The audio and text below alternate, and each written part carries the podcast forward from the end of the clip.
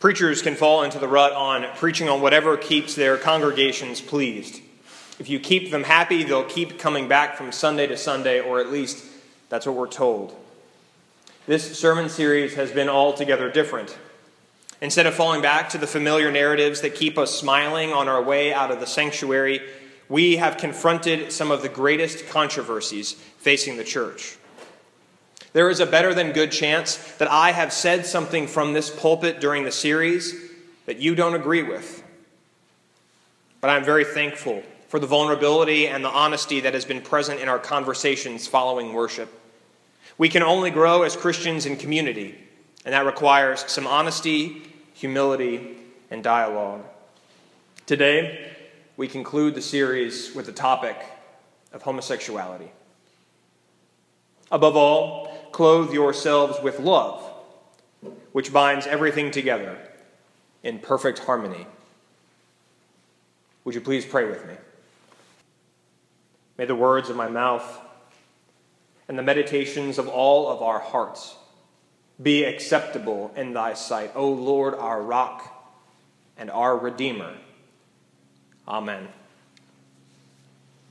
When someone rings the doorbell here at St. John's, you can hear it throughout the entire building.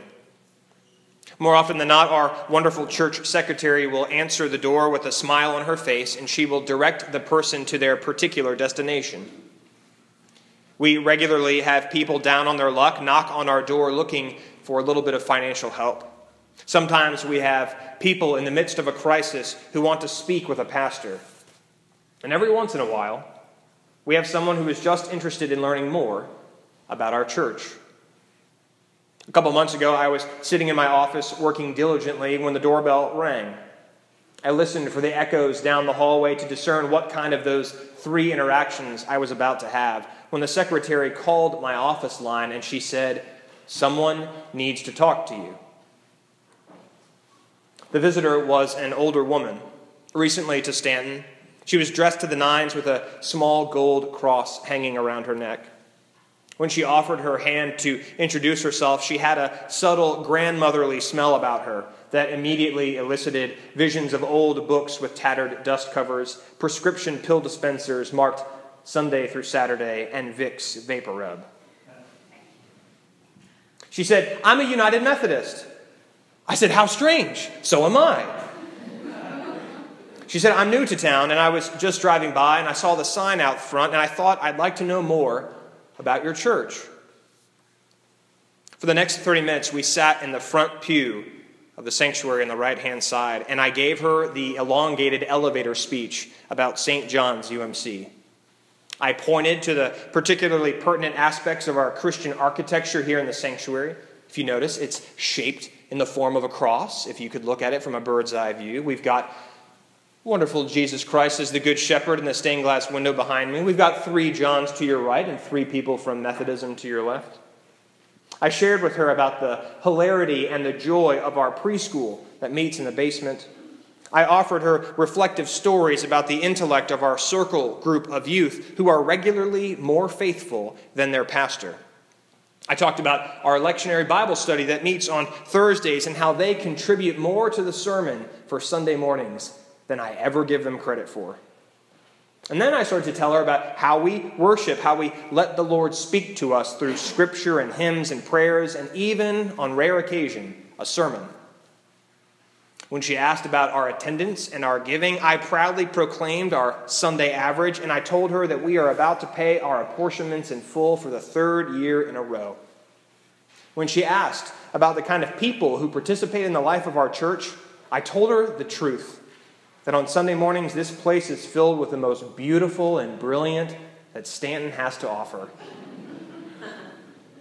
For 30 minutes, we discussed the ins and the outs of this church. For 30 minutes, I watched her fall in love with the descriptions I shared. With every anecdote and short story, I could see her seeing herself become a vital part of our worshiping community.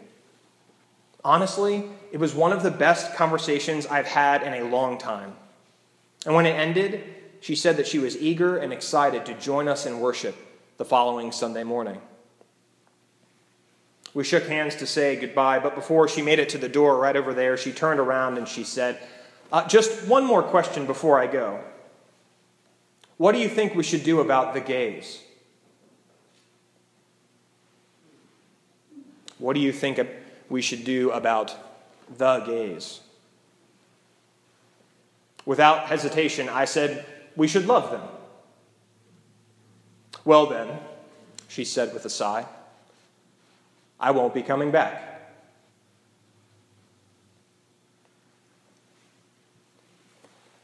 Homosexuality is one of, if not the most polarizing issue in the United Methodist Church today. Like all of the controversies we have confronted over the last month and a half, it requires a tremendous amount of vulnerability and patience whenever it is discussed. The controversy regarding homosexuality and the church is made manifest in a number of ways. For many, like the woman I met in the sanctuary, it is the defining question that determines whether someone joins a church or not. I can't tell you how many times I've had a conversation with someone or with a family interested in joining our church, and that's the last question they ask. And however I answer it will determine whether they really want to join or not. It comes up again and again and again.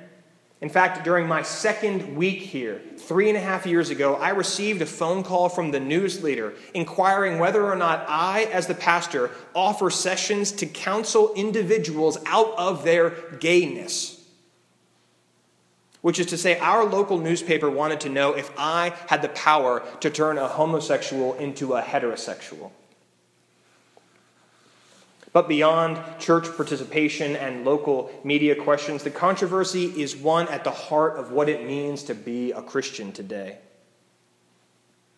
You might not know this, but the United Methodist Church has a governing document called the Book of Discipline.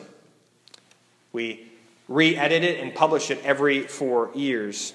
And in it, we receive our organizational structure, the means by which someone can become an ordained clergy person, and a host of other relevant church matters. And in this book, you can find the following sentence The United Methodist Church does not condone the practice of homosexuality and considers the practice incompatible with Christian teaching. The language in the book of discipline about the incompatibility of homosexuality has led the church to assert a whole lot of things.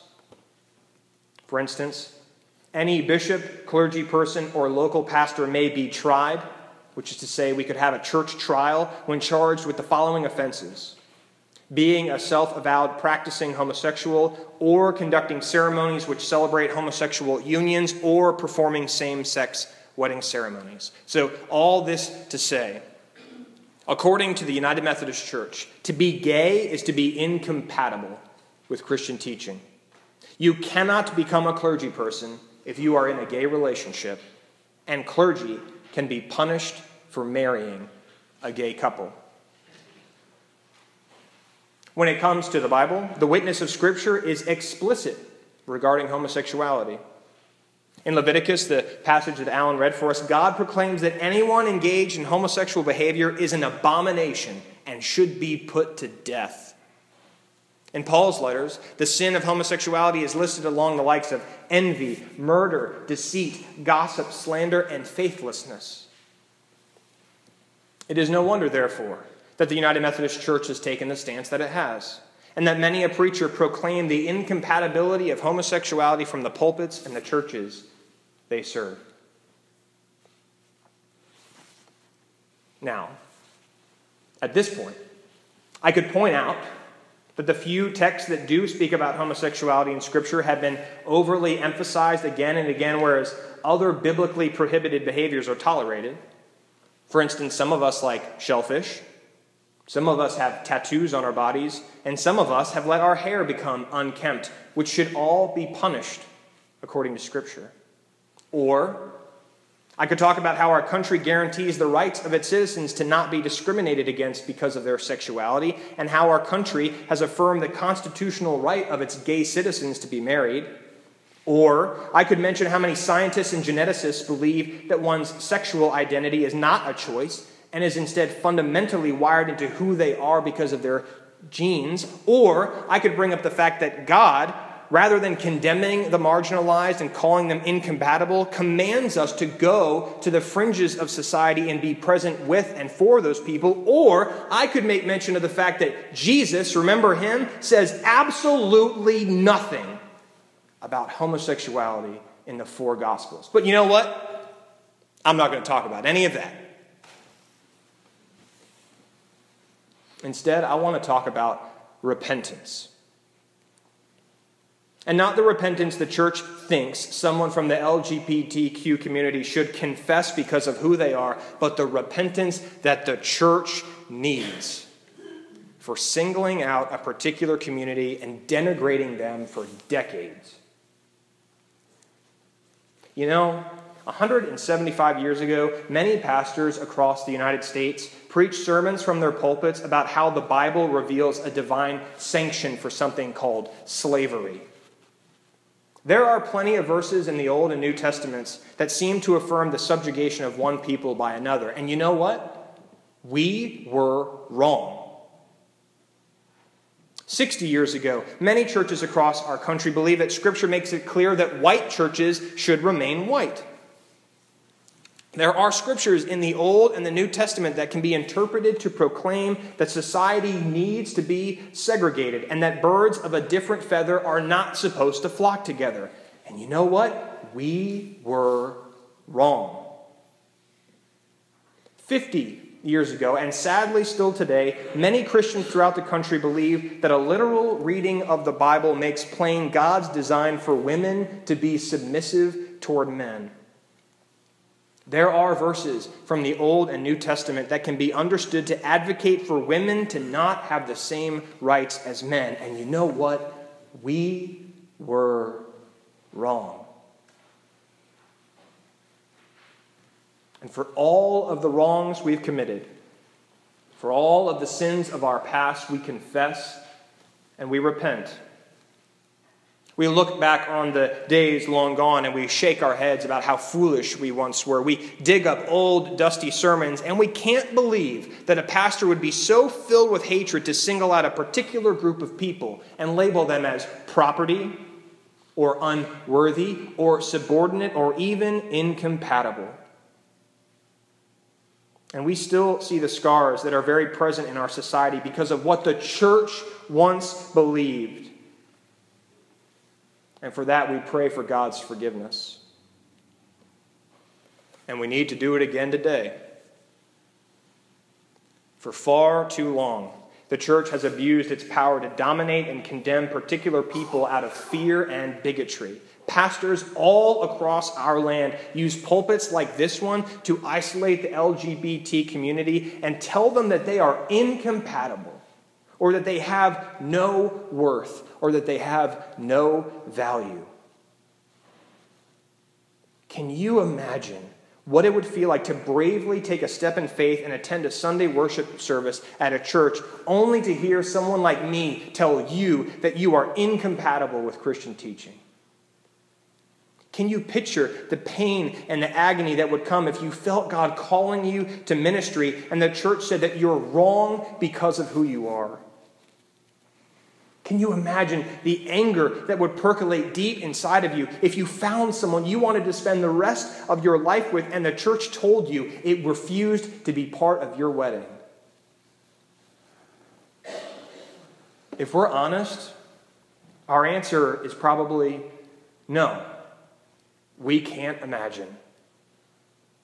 We can't imagine what it would be like because we sit comfortably in our ivory towers of heteronormativity, assuming that the world would be a better place if people looked like us, thought like us, and acted like us.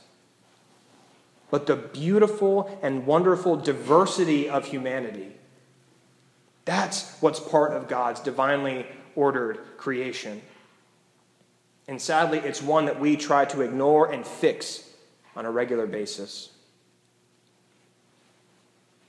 Months ago, a woman wandered into this sanctuary to ask about the church. But what she really wanted to know was what we should do about the LGBTQ community. In her question, and frankly, in her response, I experienced the fear and the loathing that is fundamentally disconnected with the love and the grace and the mercy of the living God. And I wish I could go back and change my answer. Not because the answer I gave her was wrong, but there's a better one. What do you think we should do about the gays? As God's chosen ones, holy and beloved, we are to clothe ourselves with compassion, kindness, humility, meekness, and patience.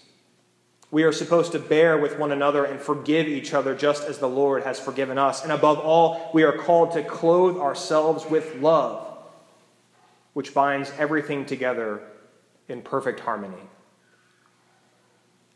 Because if we can't agree that the least we can do is love them, then we have no business calling ourselves Christians.